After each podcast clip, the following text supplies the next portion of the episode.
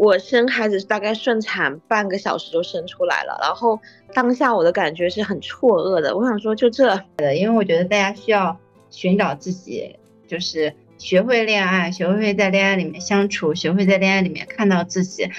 我都不觉得我的生活有特别大的意义，那我为什么还要再带来一个生命，让他去体验这个过程？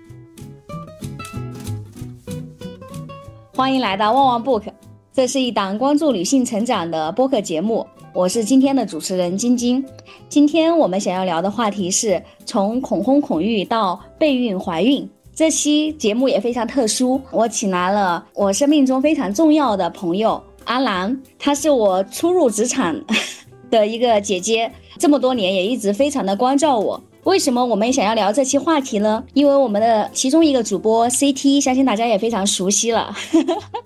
他和阿兰的经历是非常的类似的，嗯，两人都是恋爱长跑多年。阿兰是最近迎来了他的宝宝，CT 呢也是经过恋爱长跑多年，婚后现在打算备孕怀孕。所以说，我们恰好就这期主题来聊一下。好，那大家开始自我介绍吧。大家好，可能听了五十三期了，大家应该对我最深刻的印象就是我在恐育，然后又到了那个。生命的时钟已经播到了快三十五岁，然后觉得不得不生，但是非常恐惧。所以我觉得这一期应该算是一期假公济私的栏目，能够邀请到晶晶身边的刚好一个非常好的榜样人物，跟我的经历都非常相似。趁着这个机会，我有非常多的问题，那可能就是想要问。我觉得更特别的是，就是这位嘉宾才刚生孩子五天，就被我们拉到了。节目当中来聊这个问题，所以所有的回答应该都是新鲜热辣的。那我就来 Q 一下我们这位嘉宾楠姐。Hello，Hello，大家好，我是刚生完五天孩子的阿南，然后以前是杂志的专题的编辑和记者，然后后面就辗转流落到了互联网这个行业打工，打了一一段时间。嗯，对，我觉得今天很开心来到这个节目，因为真的就是我觉得整个怀孕和备孕的过程还挺特别的。我真的觉得人是好了伤疤忘了疼的那种。我感觉我生完孩子五天之后，我已经对怀孕这些东西的感觉已经迅速的陌生掉。我已经不太记得说我的肚子里面膀胱随时被压迫那种感觉，所以赶紧过来录录节目，然后分享和记录我自己的孕期的经历吧。大家好，我是 孩子十岁，然后现在自由自在的叨叨。阿南有提到，就是他生孩子刚刚五天嘛。我想先提问一下，整个生产你的过程，你的体验是什么？就是我先讲好的部分好了。好的部分呢，就是我生孩子大概顺产半个小时就生出来了，然后当下我的感觉是很错愕的。我想说，就这就还没有我便秘疼，真的。我说什么东西嘛，老娘花了一辈子做心理建设，然后就就这。但是呢，不好部分就是生产本身不疼，但是我的宫缩将近经历了十五个小时，然后我也骂我老公骂了十五个小时，就是就那种疼很怪，你知道，就是我是一个做过两次腰麻手术的人，在生孩子之前，我觉得我自己是个铁骨铮铮的汉子，就是我每次麻醉消退的时候，我的那种疼，我觉得我是可以接受的。它是那种单点突破的纯痛，比我之前做过一个，比如说是膝盖的韧带手术。OK，我觉得我能忍。然后我出手术是第一句句话是跟我爸说，安慰他说我没事，我挺好，你不要担心我。宫缩痛非常猥琐，就当他肯定有经历啊。然后他非常猥琐，他是那种酸痛和胀痛，就好像在你的整个肚脐以下肚子的部分塞了一个铅球，就很沉，然后压着你，酸胀痛就合在一起，就非常猥琐，反正很复合一种疼痛，很有层次感。然后我就觉得啊，真的很难忍，然后就是让人尊严尽失。然后我觉得我的。神智的清醒程度在疯狂的摇摆，就是这一瞬间我不疼了，我就开始安，就是开始安排事情。比如说，因为太突然了，很多事情都还没有准备，就会跟我老公说：“你赶快去看看待产包，你自己上小红书学一下，因为他不知道什么什么是什么是产褥垫啊，什么什么东西。”然后说：“你自己赶赶紧学一下。”然后开始想说后面怎么办啊，什么事情，然后开始操心什么月中心，然后当月中心人过来，赶紧过来就是安排人过来就是照顾我或什么的，然后跟他说我要入院了，甚至还有力去看看合同的细节什么的。但是呢，一旦痛起来，就完全没有任何的神智，就只想骂人，就是你的大脑就是一开一关之间就是不断的闪现，反正就就就很妙。然后这个痛就是持续了很久，然后直到我等了好几个小时，打开了就是可以开无痛了之后就好很多。然后我就逐渐找回一些尊严，嗯，大概这么一个过程。所以我很好奇，就是在打无痛之前，就是需要有一个过程才可以打无痛，不是说你呃有痛然后开了几口了之后几齿嘛 那个叫，对对对对，开了几指之后就可以打的嘛。反正我等了蛮久，我大概好像从上午的七点钟开始破水，然后就是早上起来很非常戏剧性，一睁眼了就开始哗啦啦啦啦流，然后我当时竟然还查过说，就是很很担心自己分不清，还去买了试纸，然后就看哪些是尿，哪些是羊水，结果你真的来之后你就非常清楚，因为你根本无法控制它，然后它是海量。Anyway，就是大概从早上九点钟到下午两点吧，没记错的话，那是几个小时。反正就蛮久的，然后才熬到可以打无痛的那个过程。然后那过程里面，我就在疯狂的骂人，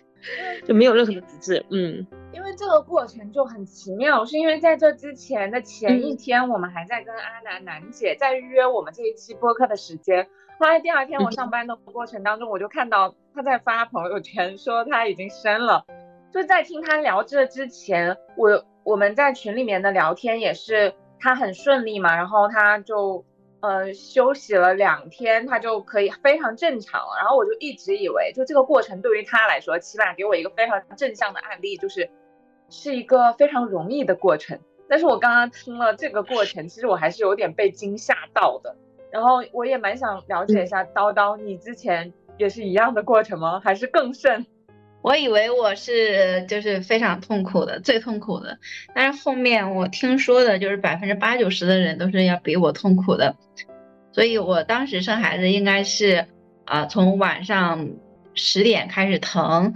就是宫缩越来越厉害之后，嗯早上八点左右孩子生下来吧，嗯年轻嘛，一切全靠年轻。你看我现在这个时候，呃跟晶晶去看房子，看两套。我就中暑了，整个人就晕晕了一晚上，所以那个时候可能全靠年轻，因为我也一直不锻炼身体，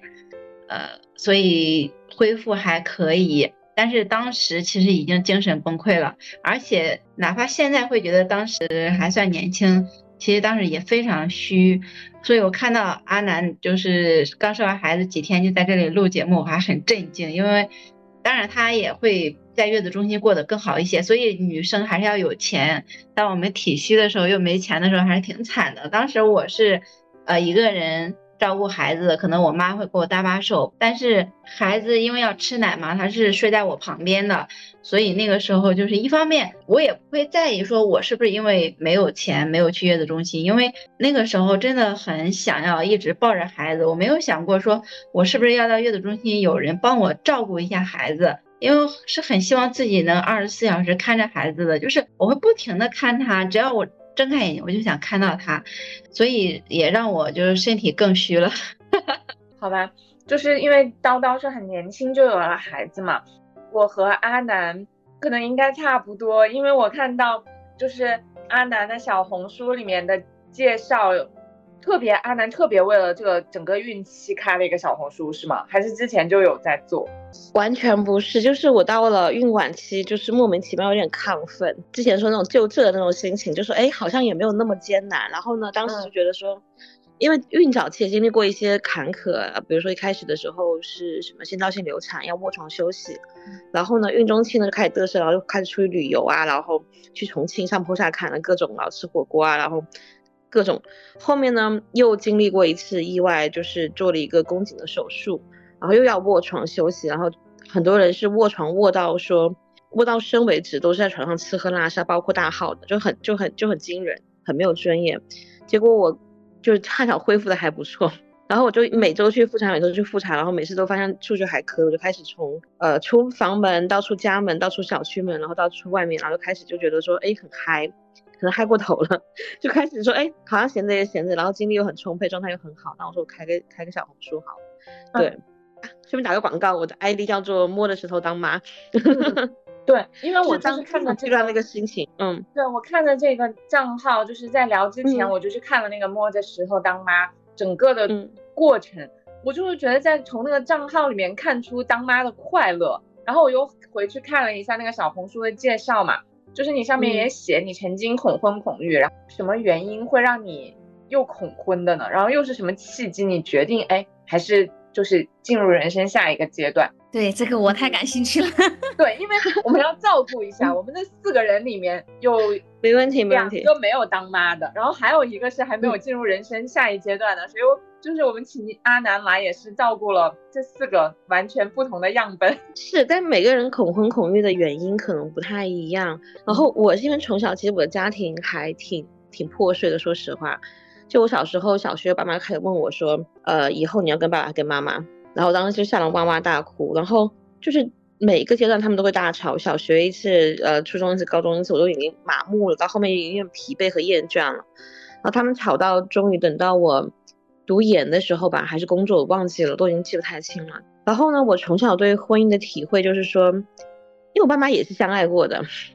所以我从小对婚姻的理解就是，不管多相爱的人，最后都会变成仇人，这是我对婚姻的理解。所以，我其实为什么恐婚恐育是就是很明显就家庭的原因，然后花了很长很长的时间去寻找正面的案例，比如说我有一些亲戚，我姑姑和姑父，就是呃应该是高考之后去别人家亲戚家串门，然后呢去跟别人深度的住在一起，然后发现说哦原来婚姻也不全是糟糕的，就是可能在自己去寻找各种各样的东西吧，然后去去激励自己，然后。才算是好起来，包括我运气还不错，就是我呃现在先生当时的初恋男朋友还蛮好的，对。当我认识他时候我才十六岁，然后我们在一起的时候我才十七岁，就真的只能说运气。因为很多人会问，其实问我说，因为确实过得还不错，很多人会问我说，哎，你怎么挑挑挑对象的呀，或者怎么找到一个潜力股啊什么的？但其实也没有，因为根本。当时我们都很小，他自己可能都不知道他自己会变成什么样的人，我也不知道我自己会长成什么样的大人。但是呢，就可能我觉得我们有点像互相打磨成了现在的样子，就我们是彼此参与我们的人生的塑造。因为飞机可能会有同感，对，然后一起去形成，比如消费观啊，各种各样的三观等等的，就还还不错。就这一块，就是因为可能自己去找到一些案例，然后另外是家属很给力，这样恢复了一些对婚姻的信心。那阿兰，那你在谈恋爱期间有闹分手吗？哇，那可多啦！就是这个，这个是一个怎么说？这是一个怎么说？这嗯，年纪越小闹的越多。年纪越小时候三天两头我就开始闹分手，就是大事小事闹分手。然后大了之后，你就会发现说，嗯，就是我们现在很少很少吵架了。我不知道飞机是不是一样啊？然后因为你基本上这件事情一出来，我就会知道，比如说这个社会新闻出来，我会知道他是怎么想的，我怎么想的。很多时候我们就不用互相解释，因为以前会有会有误会，说你怎么这样，你居然是这样的人。但是后来就你要花很多时间说，哎，我没有啊，我不是啊，或者是说，呃，我们去探索说对方的边界是什么。但是现在就是很很清楚，就不太会有这种东西，除非他干出什么那种伤天害理、违法乱纪，然后涉及底线的事情，就平常很难吵起来了已经。嗯，我觉得这个还挺梦幻的，因为你们十六岁就在一起的，而且是就是是你的初恋。在一起了八年，然后走入婚姻，其实还挺难得的。理论上他呃，理论上呃，我也是他初恋，如果他没有骗我的话。嗯，阿南，你是二十四岁就结婚了吗？二十五吧，没记错的话，二十五左右。但是其实那时候你结婚也算早，二十五岁也是早婚了，因为你们。开始的时间太长，太太早了。你们开始的时间，对，交往实在太久了，就我们也不觉得很急，但家长会很急，因为传说中社会上流传的一个理论是十年还不结婚就结不了了，所以我们就赶在十年之前，对吧？大家都这样说嘛，说你交往那么多年了，你再不结婚你就估计结不了了，我们就赶在十年之前结掉了。嗯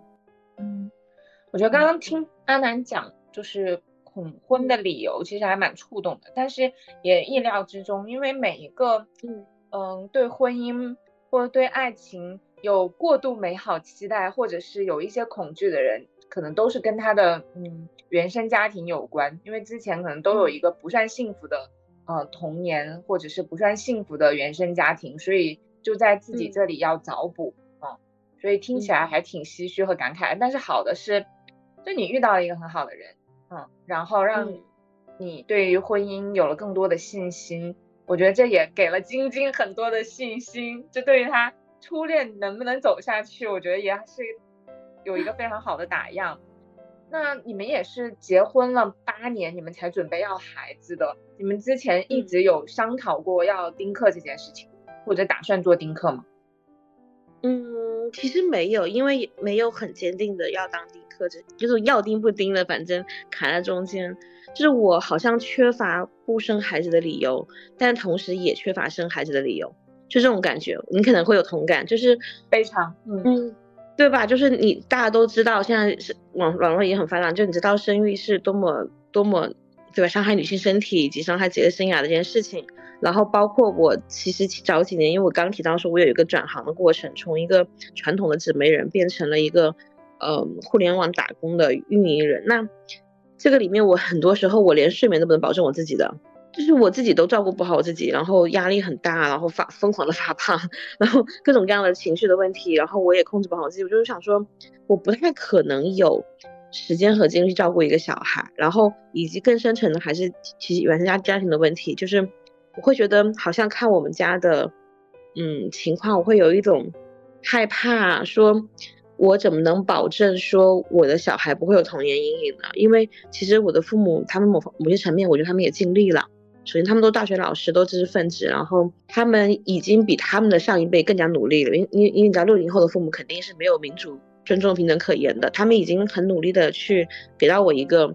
呃，他们觉得。不错的环境，但我依然有非常丰富的童年阴影，所以我就想说，我要怎么去不让另外一个小孩像我一样的童年就是受到伤害？怎么样才能让我的小孩不要花这么多年去治愈自己，重新把自己养一遍？我其实很没有信心这个事情，更是就浅层的可能是工作忙碌，但深层可能是这个，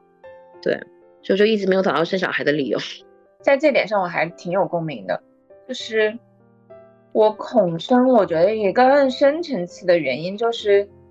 其实我对我自己都没有信心。我就觉得养育一个生命是一件非常复杂的事情，然后我都不觉得我的生活有特别大的意义。那我为什么还要再带来一个生命，让他去体验这个过程？因为我没有觉得，我没有感受到生命有多么多么的美好。所以在这件事情上，我其实有非常大的不确定性的。然后我觉得。嗯，其实我也没有什么丁克的理由，而且我其实我还挺不能说我喜欢小孩子，但我觉得我跟小孩子玩这件事情，从小我就觉得我我做的都挺好，但是我就是因为这件事情对于对于整个生命没有信心，所以我就觉得这件事情对我来说很难，所以我一直在延长那个时间，啊，就看起来好像明年还可以。嗯，然后 就我直到于直到今年，我是真正的会有一些危机感，因为我觉得身体也变差了。到了三十五岁高龄产妇这件事情，是让我觉得你没有再可拖的了，因为你也不是什么就是更大富大贵的家庭，你可以用更更好的科技去解决这件事情。然后你拖得越久，对于你来说。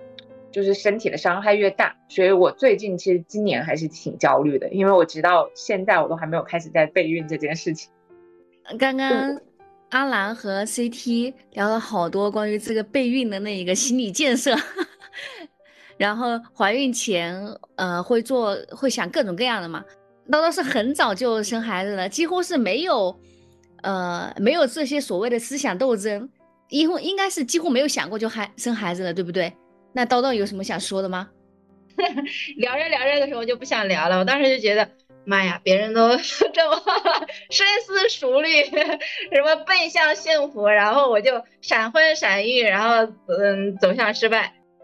哪你你怎么就是走向失败了？你没听到昨天夏夏说吗？其实你，嗯，你那么年轻，你就有了孩子，也体验过了婚姻，你现在就又很自由，又有钱，工作又嗯又得心应手。怎么就走向失败了呢？对不对？呃，因为昨天看到一个博主还在说，他说，嗯，以前，嗯，古代没讲究门当户对嘛，然后现在是自由恋爱嘛。其实自由恋爱失败了，就很容易是归结于自我的失败。那如果是婚姻失败了，更会归结于自我的失败。也就是，我不知道啊，因为。之前迪姐跟我说过，未来即将掀起 离婚的潮流，可能到四十岁的时候，我身边同学会有一半离婚的。那可能目前还没有，目前大学同学应该一个都没有，所以就是走不出那个局限，会觉得我的人生失败了一半。很多人都会说婚姻非常非常重要，那我婚姻失败了，那我就相当于失败了一半。当然这个也可以。破罐子破摔，我不去这么想，可能就是是一个非常自由的生活吧。但是我还没有学会去享受这个自由的生活。李姐和 CP 之前都说啊，如果离了婚，他们就不会再结婚了。但是他们可能是生活本身就很丰富多彩，所以我觉得他们是不怕一回到一个人的。那其实我现在一个人，我现在就一个人待在这里，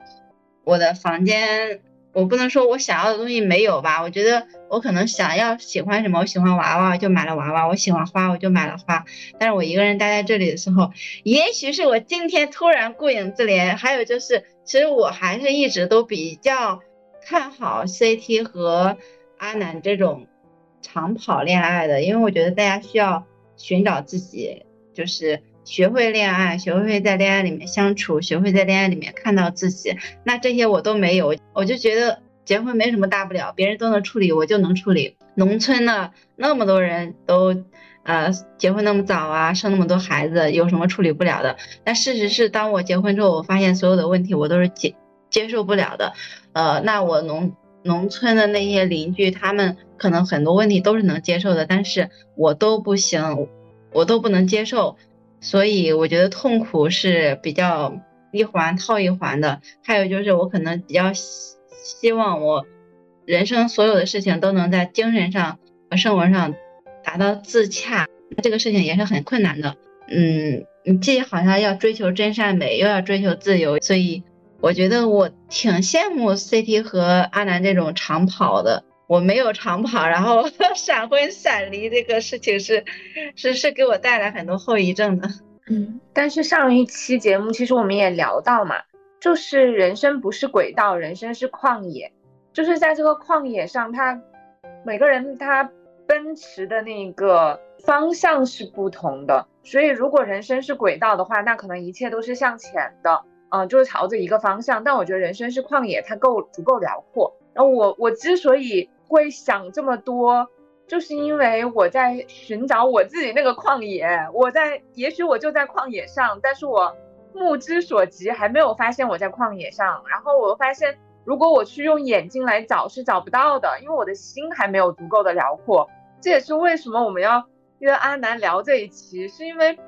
就这些，如果是我知道我自己该经历的，那我其实是更想知道经历它的过程是怎样的。那虽然每个人的生命体验是不同的，但是有一个跟我差不多的样本，我能够吸取更多的经验，也许我能做好更多的准备。但其实这也真的不是做好准备就有的事儿。我发现我的问题都是跟契机有关。我之所以那么想了解这个事情，就是因为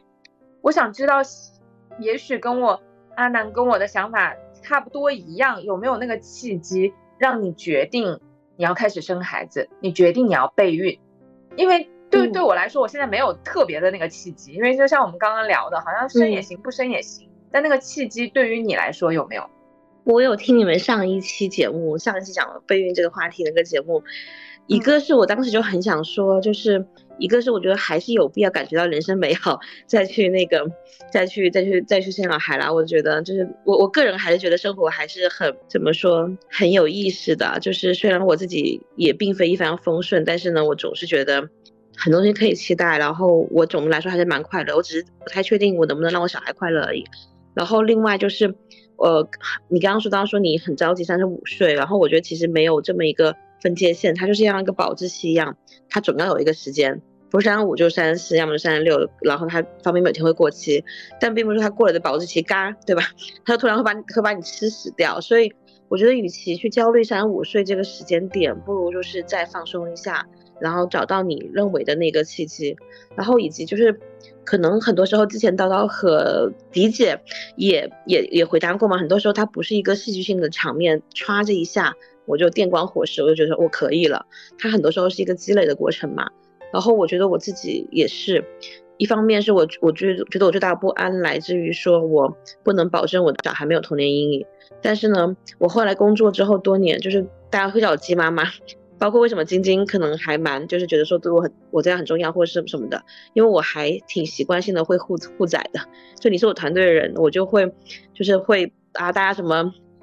妈妈跟姥姥吵架啦，或者是大家职业生涯，或者他们后来跳槽找工作面试啊，就大家很愿意呃依赖我和向我寻求帮助，然后我就在这个过程里面，天长日久的觉得说，好像我似乎可以照顾一个人，我甚至可以照顾一个成年人的情绪和他们的生活的方方面面。那我是不是照顾一个小孩也没有那么难？就是有没有可能我已经还蛮成熟了？另外还有一个点是我养了猫，就是很多人养了猫就不用养小孩，但我不一样。我就养猫之后，我就发现说，首先我第一很诧异，发现我有母爱，因为我以前以为我没有。然后后来发现，我就天天抱了猫，说来妈妈，宝宝妈妈抱抱，然后那猫就会挣扎的扭开来，然后跑掉。然后想说，哼，老子自己生一个，然后它就不会跑。就是我觉得，首先我发现我我有母爱，然后其次我会发现，说我跟我先生在相处的过程中，其实我们是可以很好的配合的。然后以及我觉得他也很有责任心，因为铲猫砂还挺烦的，有时候我会懒得铲，但他从来从来不会有这种情绪，说啊不想管它了。我觉得这个很重要。包括有一次，我的猫在房间里叼着它小枕头在玩，然后呢，我老公就看着它，然后说，嗯，我猫叫小虎，他说以后我们有小孩了，小虎也会是我们的大儿子，就他很很宠溺的说，你知道吗？我想说他对猫那么好的话，他应该没有理由对小孩会不好，以及就是说真的很温馨，就两个人和两个人和一只猫相比，就是会不一样。很怪的一个点就我发现它的互动性越强，我会越快乐。就是比如说它小时候那只猫肯定会更好看嘛。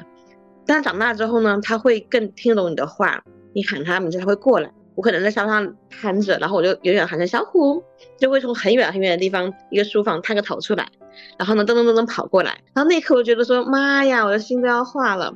就是我发现一只猫它如果能跟你互动的变强一点点，尚且都那么快乐的话，我想说如果有个小孩的话，或许我会更感受到更加强烈的幸福和快乐。一个是带团队做饭自己有变成熟，然后另外一个是我养猫之后带来一系列连锁反应，我们的家庭的温馨程度，然后我观察我和我先生处理这个小生命的能力，然后以及他给我那只猫本身带给我很多的快乐和治愈，尤其是去年不是风控嘛，大家出不了门，我刚好辞辞职了，我在家里面无所事事，我老公每天要忙工作，但我每次回到家有一个活物在等着我，我一喊小虎他就冲过来，然后呢跟我撒娇。我就会觉得说，真的，他还就蛮重要的，所以我就觉得说，好像我可以了。还有一个很很那个点是，我发现我说的很多问题，比如说我的我的焦虑，我的戒备，说，比如说我照顾不好自己，或者是说我会失去很多时间，很多的问题其实可以用钱来解决。我比如说我不想生小孩，我担心这个担心那个，但是其实呢，我不是不喜欢小孩本身，我只是觉得很多问题我处理不了。所以我觉得那这样的话，其实小孩是无辜的，然后我也并不是不喜欢他，对，所以我就觉得啊，好像可以了，这很多东西综合在一起之后，终于有一天决定说，哎，不是不行，我们试试吧。那你决定开始要孩子，你备孕阶段你都做哪些准备啊？感觉我们其实 就是从群里聊和这么聊的过程中，我觉得有部分我们家还挺像。就我会也会恐惧，要做很多准备，我就觉得哇，好麻烦啊，我就会有点退缩。其实还好啦，一个首先你刚刚说你身体不好，我就会觉得说啊，咯噔就不要。就你首先身体还是要好嘛，这个这个很重要嘛，不能说趁我身体差了赶紧生一个。然后没有什么很特别的，首先就是戒酒嘛，戒烟戒酒了，然后另外就是吃叶酸了，然后。就是锻炼锻炼身体，早睡早起之类的，没有什么很复杂的事情。除了吃叶酸之外，喝戒酒，就是你该干嘛干嘛，就是你尽量活得健康一点就够了。之前有去做什么孕，就是非常繁琐的孕期检查，就就备有的有的有有的有的有的，我就是反正该做不该做的全做了，什么艾滋病啊、梅毒啊、乙肝啊，然后包括气道说我的那个叶酸的代谢啊什么的，就是。都都做掉了，这个也很简单，只要去医院说你要备孕，他们会给你开个很长的单子，然后抽走你七八九管血，然后 把你的上下全部检查一遍，然后告诉你你有什么问题。对，是是只给女性做还是老老公也一起做？呃，有时间的话最好男方也去去试一下，因为可以知道他精子活性到底行不行，不要备了半天，最后最后过在男方那里还把压力给女生。但是但是我们家情况比较特殊，他太忙到了不行，然后。然后又去两次医院没有去成功，各各种原因，你什么你去你去晚了去找医生说你来啊，改天再来什么之类的，所以他他没有做，但我我我把反正该做不该做的全做了。阿南也有聊到，就是你去年开始就辞职嘛，那你在备孕的整个过程，就是全职备孕，全职当妈妈，我觉得这个也还蛮需要勇气的。其实我在小红书上写的那个简介说什么全职怀孕是个梗啦，就是纯好玩而已，没不至于不至于，觉得这件事也没有那么那么那么严重，只是我刚好不想干了而已，就刚好不想干了，然后刚好也到这个时间节点，然后怀孕了，然后其实本来它是一个 gap year 的概念，就我我其实是有先先纯玩和纯休息一段时间，然后才开始，反正闲的也闲的，当时风控嘛也出不去，然后我就备个孕好了。对，就是其实是就是只是玩个梗而已，嗯，不至于不至于。很多人就会觉得要要生孩子，其实甚至是我自己也会有，我觉得还要生孩子要花很多钱，然后我就觉得我应该，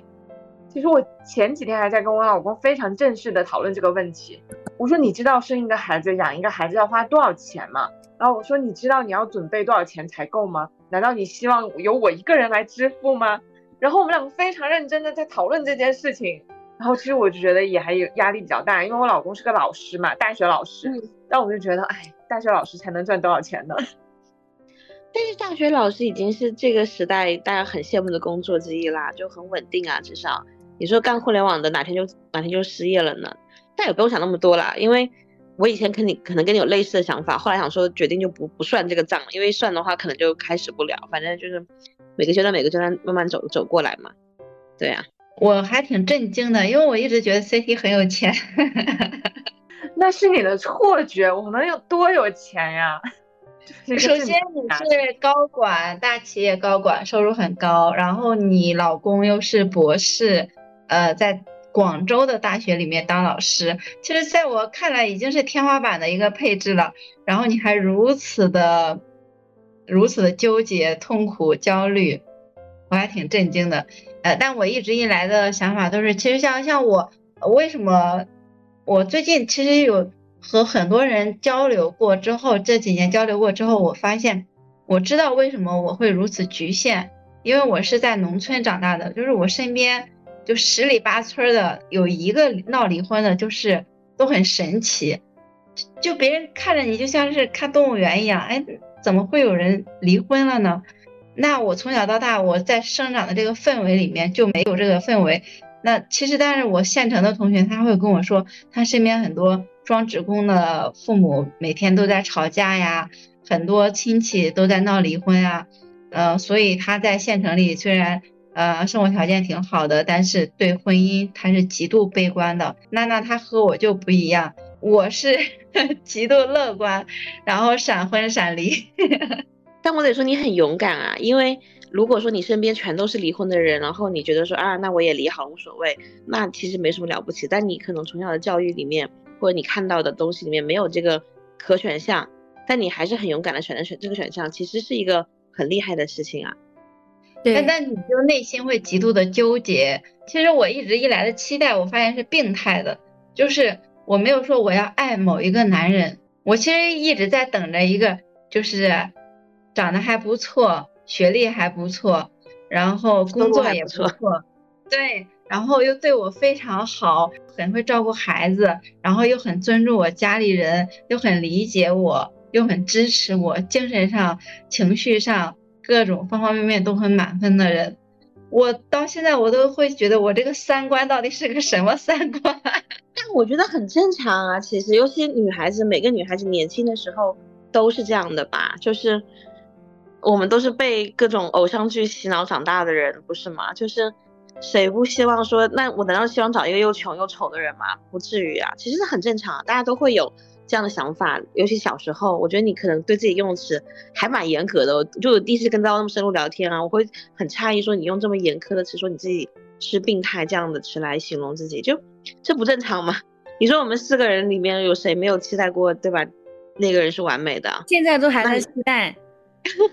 对吧？就是说呀，那不然呢？我难道去期待一个对吧？什么什么什么丑的要死的穷鬼吗？不至于吧？这很正常。可能我现在更理性了吧？其实我觉得，嗯，迪姐之前说，很多时候你的选择是注定的。那其实我觉得我的选择就是注定的。我可能有一点点偷懒，可能有一点点的。思想没有那么开阔，它导致了我现在会有那么纠结。但是可能因为从小到大，我爸就非常严厉的要求我，我也在尽力的去工作嘛，因为也要就家里给到很大的压力，也会去尽力的工作。那那在这个可选范围内里面，它就导致我在学业上其实做的一直是稀里糊涂的。虽然也考上了二幺幺，但是如果让我从头去规划，我就会发现我以前，呃，很多事情做的是有问题的。当然，我也可以归结一下原生家庭，因为我爸对我实在太凶了，过度凶猛，导致我。非常排斥上学，我一到大学我就偷嗯偷懒，我坚决不不读研究生。那其实我坚决不读研究生这件事情，对这个世界上任何一个人都没有影响，它只对我有影响。那为什么我婚姻不顺？那是因为我毕业的时候就没有想着我要去工作，我要去读研究生，我就想着我结婚生孩子，然后找个简单的工作。我的人生都被我自己。我自己的眼光都在那里，其实你的选择是非常有限的。那我现在回头的话，我会觉得我过去，特别是学业上，我是有遗憾的。那可能现在就比如我周末没有休息啊，我周末两两点才睡，但是我还是坚持尽可能把我所有能做的工作都做到最好。就是我觉得可能我也在弥补我过去的遗憾吧。如果我可以期待一个那样的人，那首先我自己是不是那样的人？我有没有在学习学业上做的还可以，工作上很尽力，然后方方面面我自己有没有去柴米油盐？我要求一个男生做到很好的柴米油盐和情商，那我自己有没有做到？其实我是没有做到的。我可以说，我和这个男生在一起的时候，我要求他必须这样，但是我觉得我是必须要把我自己要求到位，那我自己可能所有的事情都能处理好的情况下，我和他在一起。我让他去处理这些事情，这才是对的。但是我之前的期待就是，所有的事情我都不学，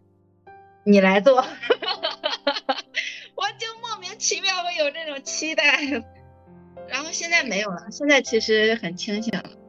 我为什么一开始会讲说，我觉得人生还是挺妙，然后永远值得抱有期待。其实你看，你现在你和十年前你已经是判若两人，你其实已经蜕变了，不是吗？所以不管你做了什么选择，你可能觉得当时是一个。错误，或者是可能是一个误会，我们用个中性点词。但其实到十年后，你已经完全变成另外一个人，你还有大把时间、大把机会，你还有很多钱，对吧？咱们说实际一点，所以其实你的选择其实是很很自由，你可以去学习，可以去见见到很多人，然后去开阔自己，然后去反思自己。那我觉得人生这样不就很妙吗？对吧？还有那么长，你还那么年轻，甚至对我们来说，对我来说你是年幼的，对吧？那 无所谓啊，就什么的呢，对吧？然后你就接着之后再变成一个新的人就好了呀。嗯嗯，我同意。而且我觉得你为什么之前有这样子的期待，那是因为每个人都有期待，更深刻的爱自己。只是你之前的期待是有另外一个人爱自己，而你现在所有的期待就是你自己要更深刻的爱你自己。我觉得这就是最大的成长和变化。就像阿南刚刚说的，你用十年的时间。你去学爱自己这件事情，我觉得多少年都不多，因为爱自己这件事情是需要每个人就是终其一生在学习的吧。你这十年的时间，你学会了这么重要的一件事情，而且我觉得你再多学习，再多爱自己，其实也不为。我可能会觉得所有的这些东西真的是应该在十八岁以前觉醒的，但是还好吧，现在也就还好，也可以。其实叨叨刚刚说的这个。对我也是一个很好的提醒。我就发现我在感情中总是要求我男朋友怎么样，但其实我自己也做的不怎么样。所以说，叨叨你这个，我要特别感谢你。还有一个就是，我感觉我好像，我觉得是不是人就就是得接纳自己所有的样子，就是我们犯糗的样子，我们做了错误决定的时候，然后我们把我们人生好像搞砸了的那个那个自己，我们，哎，反正就是。呃，特别讨厌的自己，我们好像要接纳全部的自己，然后才是真正的爱自己。呃，但叨叨可能是在比较年轻的时候就相当于进入了婚姻和生孩子，然后特别是现在的话，就会觉得天哪，你怎么在这么年轻的时候就做了这么重大一个决定？而且那个时候如此年幼，如此呃没有力量，然后那么弱小，还需要别人保护。但是呢，我就那么年轻的时候就承担了一个，就运用一个。运用孕育一个生命和呃照料一个生命的一个决定，这个事情已经无法改变了，它已经发生了。但是你做的很好，对，你看你把洋洋照顾的，他如此的 活泼，然后如此的优秀，就是他的那个优秀，无论是成绩哈，还是说那个聪明啊，还是说善良啊，各个方面。然后呢，你自己也从那个泥坑里面，很年轻的时候就要承担那么多东西，要面对方方面面的压力，然后从婚姻里面，从照顾孩子里面，一步的你一步步的爬出来，并且 还做的现在还很不错。当然，你现在是在很高的一个认知，很高的一个位置，然后你会回想，你觉得，哎呀，当时我怎么就把我的人生搞成那个样子？但是。我觉得可能是因为当时有那个契机，你跌到了那个谷底，然后呢，你才会想方设法的，就是你当时说我要为洋洋挣钱，啊，我一定要，我觉得钱很重要，我不想看他们的脸色，你才会想方设法的去寻找机会啊，去链接人脉。虽然说过去的你那个自己好像做了一个错误的决定，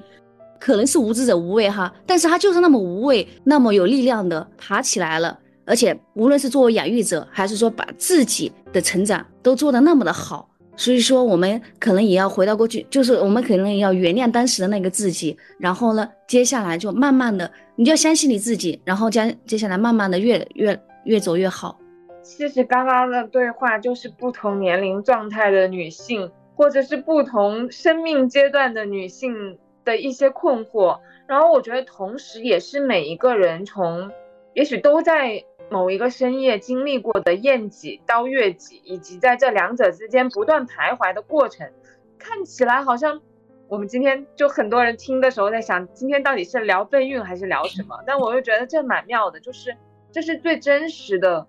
可能每一个女生，然后甚至是每一个人，她可能深夜里面都会经历过这样子的思考，只是我们今天就这个契机刚好。就在聊不同的话题引发出来了，所以我觉得这个过程还挺奇妙。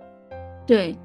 但是因为这里是一个生了五天 就生孩子才五天的妈妈，我们要照顾她，因为我们现在录节目的时候都已经十一点了，所以我要把把她拉回来，没 关系，再问几个问题。因为我觉得生孩子和婚姻是分不开的嘛，对吧？然后。当然，你也可以选择在没有婚姻状态下去生孩子，那也是一个选择。而且我稍微打个岔，我觉得厌己这个话题好想聊啊。然后我又我觉得我总是陷入厌己。天哪，我超喜欢我自己的。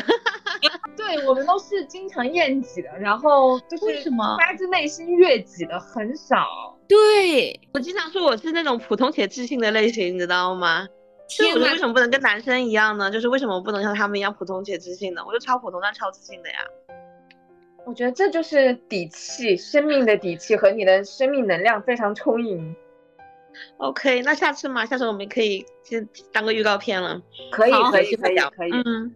可以。然后我就回来，关于我的好奇，你觉得你在怀孕后有有哪一些欣喜的变化是超越你的期待的吗？或者你对于整个怀孕的过程之前会有一些什么样的设想？我是觉得说，你到时候怀孕或生小孩，你可能也会觉得还蛮开心的，因为我们做了太久的准备了。就像我说，我生孩子的时候觉得，哎，就这嘛？然后就是因为我看了太多东西了，包括说怀孕如何的没有尊严，如何怎么样，如何辛苦，如何艰难和痛苦，真的怀的时候觉得还好嘛，就是没有想中那么严重嘛，所以我就觉得。包括说，大家说长胖，我其实可能有一部分我的嘚瑟和亢奋来自于说，我本来就是个挺大基数的人，就是我我也很坦诚的说，我怀进就就是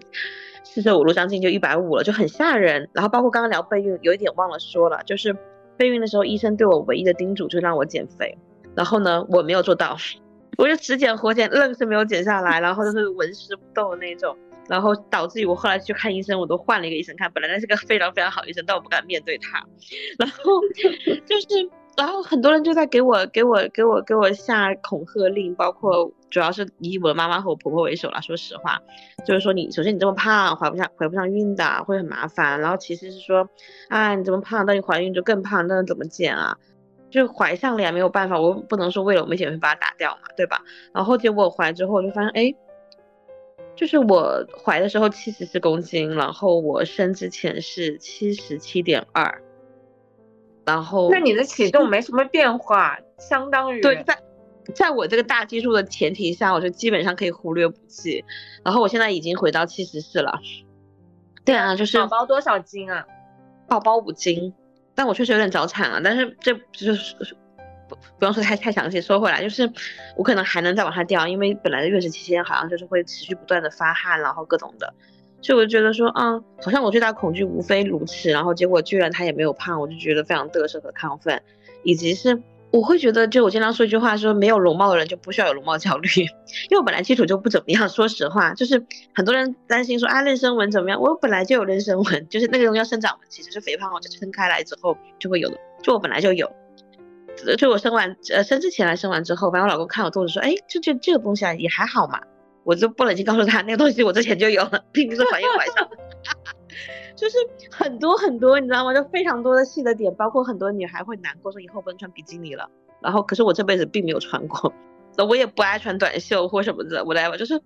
很多人担心的，可能一个是对容貌上的毁灭，但是呢，我本来就是属于怎么说来着，属于灾后重建的类型，所以所以不重要。然后还有人担心的可能是身体上不舒服，但我觉得很神奇，就是基础那么差，因为我怀之前本来就刚提到过，我有做膝盖手术，然后我已经一年多没有跑。跑跳过了，没有说那种离过地。然后呢，我怀之后又经历过两次卧床，就我运动基础可以说差到极点。但是居然居然我在，因为后来又又又不幸的喜提了那个妊娠糖尿病嘛，我不得不运动。但我发现就这么差基础，我居然也能动起来。就是我从一开始刚刚从卧床结束之后，我走路二十分钟我会非常的疲惫，就走不动。但是居然我可以做到说一天天加一点加加一点，到最后我可以一天可能练一个多小时。当然不是那种很剧烈的，比如说上午就是拉伸，下午做瑜伽，晚上散散步之类的。但是明显能感觉到，说我孕中期的时候已经没有办法剪脚趾甲了，已经有点困难了。然后甚至说什么坐骨痛之类的。但是练着练着练着到孕晚期了，反而健步如飞。以前我坐不住的，后来我开始跟小红书开始噼里啪啦打字，你知道，就是发现说原来其实那些生理上的痛苦其实是可以被缓解的，就是你只要去停下运动就好了。所以我觉得，哎，就还好嘛，没有想到那么严重，所以我觉得就是就很得瑟，很开心，整个孕期。其实我聊完，我整个有有一个感受，是因为我觉得你本身的性格和心态都是非常开放，你能承接住非常多的东西，所以看起来这个过程就是完全在你承接的范围之内。所以你对于什么你都会说，哦，他来了，还好呀。我觉得这可能跟你的性格有关系。有对，包括跟准备也有关系，因为我也知道工作会是一个非常痛苦的过程，然后也看过很多小红书说什么内检，就是生孩子的时候那个东西会很吓人，我可能都有准备了，包括他们说开始吸奶会很没有尊严，我说还好吧，你是吸嘛，然后也没有什么嘛，然后呃可能跟我之前做过手术有关系，我之前做那个膝盖手术其实比我觉得生孩子痛苦多了。因为一个是自然分娩，一个是就是打了腰麻的那种，就是手术嘛，那还是不太一样。所以我已经经历过，说我一开始刚摔刚摔倒的时候意外的嘛，然后我经历过无法自己就是上厕所无法自己就是清洗的过程，然后我我的姑姑飞过来帮我擦屁股，你知道到这种程度，就可能也经历过那种所谓的没有尊严，然后这一切我生活无法自理，然后别别人给你倒屎倒尿之类的。所以我觉得相比起来，生孩真的好很多，因为我四个小时下下下床了嘛。然后第二天就开始走路了，就是会比我想象中的好很多，确实是这样。嗯，然后我其实就可能就是一个好，之前一直的好学生，然后所以我就是那种考试心态。我觉得面对生孩子这件事情，对我来现在来说就是一个复习到复习准备到考试的一个过程，所以我经常会想说，就是走一些捷径什么的。我在我的 Notion 里面就是写了一个计划，就是你要开始。去做跟备孕相关的准备，然后我会在 Notion 里面建一个体系，就是你在备孕的时候你要做些什么，然后你要看什么书，然后我特别想请教你有看你有找一些什么专业的书或专业的网站或什么样的资料吗？没有诶，我本来以为我会像，就是因为我跟你真的蛮像的，我以为我会去做很多那种准备，后来发现就是当也也没有也能过，因为首先你可以去。看社交网络，然后另外你可以跟朋友聊天，就是你走一步看一步，总会有人过来提醒你，就是随机捡落一个好心人。就我朋友还蛮多的，然后他们可能会说，哎，你有没有干这个？有没有干那个？我说啊，他干这个，这是什么？甚至甚至我的表妹从澳洲给我寄了一大一大大箱东西过来，我还问说啊，这个是什么？那个是什么？有我一个未婚未育的小表妹跟晶晶同龄的，然后来来教我说，这个是奶嘴啊，那个是奶瓶啊，这个是给她安抚的，那个是个硅胶勺啊什么的。就是你走一步看一步没有关系的。然后包括现在小红书啊、短视频也还挺发达，你就没事刷一刷，然后总是能看到一些东西，然后就把那些碎片拼在一起。我自己后面会有整理一些清单嘛，可以关注一下我的那个 之前的笔记，就我会我会我有写个极简清单，就是我后来把觉得非做不可的事情收集了一下，其实无非就是比如说你吃东西不要吃生冷的。然后呢，你的运动量不要过大，你不要超越你之前怀孕前的运动量，就是其实没有那么复杂，因为怀孕门我我觉得生下来可能会养育下来可能会更复杂一些，怀孕本身其实没有那么难，因为我总会觉得这就跟考试一样，就是你准备的多少决定了你的成绩的好坏。但是这这个考试它是个大考，但是它本身不难，你可以这么理解，就它虽然这个事情很严重，但是它其实并没有那么复杂。嗯嗯，我觉得给了我。一点点小的安慰，因为我觉得，嗯，其实还是有很多很像的地方。今天五生孩子五天后的你的整个人的状态，是我看到过非常好的了，就是普通人，就是正常人。因为之前看到都是那些明星，什么王菲，就是生了孩子几天出来那个状态，我就觉得这怎么可以相信？但是我看到一个身边的正常人、普通人，我觉得能做到这样的状态。然后确实给了我很多信息，而且我前一天晚上还处理家里面一些鸡飞狗跳的事情，不是我自己的事情，哎，也不能这样说，反正就是有一些侵入性的外来事件，害得我基本上没怎么睡觉，就也还 OK。对，你你刚刚也也提到，其实你的孕早期，整个的孕期也不是全部都是十十分顺利的嘛，因为孕早期还是会呃就是很痛苦。我想说你你在过程怀孕的过程中有有痛苦到你觉得？很后悔，我其实，在在小红书里面也有写，就我比较痛苦的过程，可能是那个宫颈环扎的时候，但也不到后悔的程度。我会觉得说，嗯，没有料到，就你之前有问到说备孕时候查什么，其实我该查不该查全查，但是呢，我们当地的医院没有给我查个东西叫这这个宫颈管，可能有点细节，但是我觉得可以给给就是备孕的女生一些提醒，很多医院不查这个的，因为他会默认说你可能之前有过。怀孕史，或者是你有过手术史，你有过什么宫腔镜的侵入，你才会需要查。但是呢，我是第一次怀孕，没有任何的流产史或什么的。但有些人听着就是衰鬼，你知道吗？我就是那个衰鬼。然后我在出去旅游，旅游完回来搬家，然后每天就很矫健。然后我在住院前一天还走了怎么八千多一万步多步之类的，还很开心喝咖啡，然后发朋友圈等等等等。然后突然之间我去大排畸，好像查出来说我的宫颈管就所剩无几了，可以这么说，咱们简简简明扼要一点。然后。他小孩随时可能会滑出来，他就像一个气球，然后他口松了。然后我说啊，还有这个名词，因为我确实没做什么功课，说啊还有这么一个事情，我都不知道。然后那时候更多的其实是，当时因为已经接受最坏的结果是你可能辛苦怀胎怀了二十多个星期，他可能就留不住了。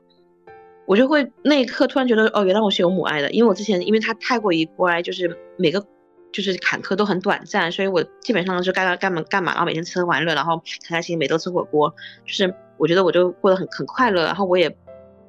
没有感觉到他，因为他存在感很低。直到那时候，我突然发现，哦，他留不住了，他已经有胎动了，就是他动的时候我会摸摸他，所以我说，哦，要分别了吗？我当时就会挺难过，就是会无缘无故就不无缘无故就就是会自己哭出来，嗯，就一想到说可能留不住他了，然后。但是我也不知道有什么可以复盘，可以后悔，因为这东西医生没提醒我，然后我自己也不知道，就是，就那时候会会比较难过一点，但后面也居然过去了，就是还算是有惊无险吧，嗯。嗯，所以给大家提醒一下，要去查宫颈管，嗯，所以我觉得期待着你最最近休养好了之后，整理你的那个小红书，这是我的生 备孕指南，可以的，可以的，可以的。其实，在一开始的时候，我也会有提到嘛，说马上到三十五岁了，然后会有那种什么所谓的高呃高龄产妇的那个恐惧。你的小红书上也会有一些记录，甚至就是很多现在的小红书上的 tag 什么多少多少岁高龄产妇，然后想对你说的话。然后我想知道，就是你生了五天之后，然后作为曾经恐婚恐育的妈妈，你现在有什么特别想对那些曾经？恐育，然后以及高龄产妇说的话，我觉得这个事情还是我们之前提的。首先，你得从精神上做好准备，因为之前我听你们上期节目，你们也有说嘛，其实更重要的不是你多少岁，然后不是你现在身体怎么样，而是说你的精神上有没有准备好。我觉得情绪稳定啊，各方面才更重要，然后不要太纠结于那个年龄。就像我刚刚说的，你不是到了这个时间，你突然就嘎一下你就坏掉了，不至于。就你早一点晚一点，你说三六和三十是什么本质上区别嘛？我觉得也还好吧，对吧？嗯，然后另外就这个事情。目前为止，对对我个人而言，好像没有想到那么吓人。就是当你做好了一些最坏的准备，然后你看了一万个帖子，别人说生育有多么痛苦和没有尊严等等之类的，然后你真的经历这些时候，其实没有那么严重，所以还是可以放心的去试一下。当然，前提是你觉得你确实真心想要这个小孩，你的队友和你一起是站同一战线的，你们都足够成熟和足够有能力去照顾他。我觉得这都很重要，但是我觉得不要为了说，比如说维系夫妻感情生一个，或者说不要说我生活比较无聊了我生一个，我觉得 就是不要怀抱着，甚至说我我个人也不推荐推荐养儿防老这种想法，你也不要为了说以后有人养我来生一个，就是我觉得最好就我个人而言最好的态度是我真的就是准备好了，我生活还不错，这个世界我觉得还挺有趣的，很值得期待，我邀请你也来看一看。我会在我的能力范围内给你最好的东西，并且我不期待你有任何的回报，至少在财务上不需要。对我觉得到这个程度应该就差不多了。CT 听完了之后，听完了之后我确实好过一些，我是 确实觉得跟给我很大的一个安慰，就是因为可能还是背景也有很多很像的，然后心态上当然我没有。没有阿南这么越级，然后我们恐育的原因比较不一样，嗯，但是我觉得还是给了我很大的信心。备孕检查这件事情要提上日程，我们本身也说这八月要去做的，所以看看这个周末 先去做起来。哇，已经有七日内的行动计划了，聊完播客之后就可以去做。对，对，本身也说八月要去做的，嗯嗯嗯。那 CT 你到时候怀孕的时候应该不是全职怀孕是吧？我也想啊，但我觉得我这么焦虑的人很难做到像阿南一样的全职怀孕。我其实曾经会有一个想法，我跟我现在工作的团队的成员说，我说我自从来了这里以后，我真的很想怀孕，说这里真的治好了我的嗯恐育焦虑。然后他们说为什么？我说因为我觉得这工作太难了。我觉得怀孕可以让我心好好过一点吧，然后他们很多人都说你想多了，怀孕只会让你更难。嗯，所以我觉得我原则上也不知道，但我觉得我大概率不会全职怀孕，但很难讲嘛，就是跟阿南说的一样，就是一切未知都是体验，走一步看一步吧。但是就做好心理上的准备了，如果真的全职怀孕，我觉得也还好吧，也不至于。哎，但是我这真的就是对我极大的心性上的修炼了。如果真的遇到这样的情况，我又要全职怀孕的话，嗯，因为我是一个非常容易焦虑的人。嗯嗯，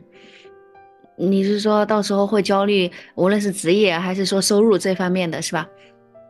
对我肯定会焦虑的，我甚至会提前就在想，因为我之前。就我情绪比较敏感嘛，然后我曾经有得过抑郁症嘛，然后我在想，那完了，我产后一定会抑郁，我甚至是怀孕的时候都会抑郁，我就会想很多，然后我就觉得这这些都会给我极大的恐惧。我常常就是在做一个事情的时候，我都会想很多很不好的，所以我的底色肯定是悲观的。嗯，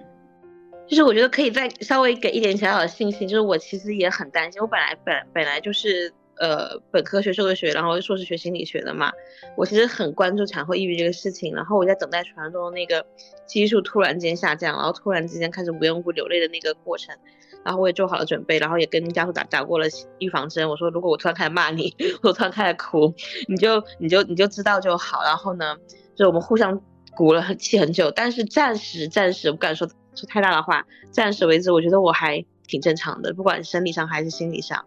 就是我的身体上好像感觉比感冒恢复的还快一点，我觉得啊好像没有哪不对劲，就没有哪里特暂时可能还没出现吧，没有哪里特别不对劲。然后心理上也是，我觉得我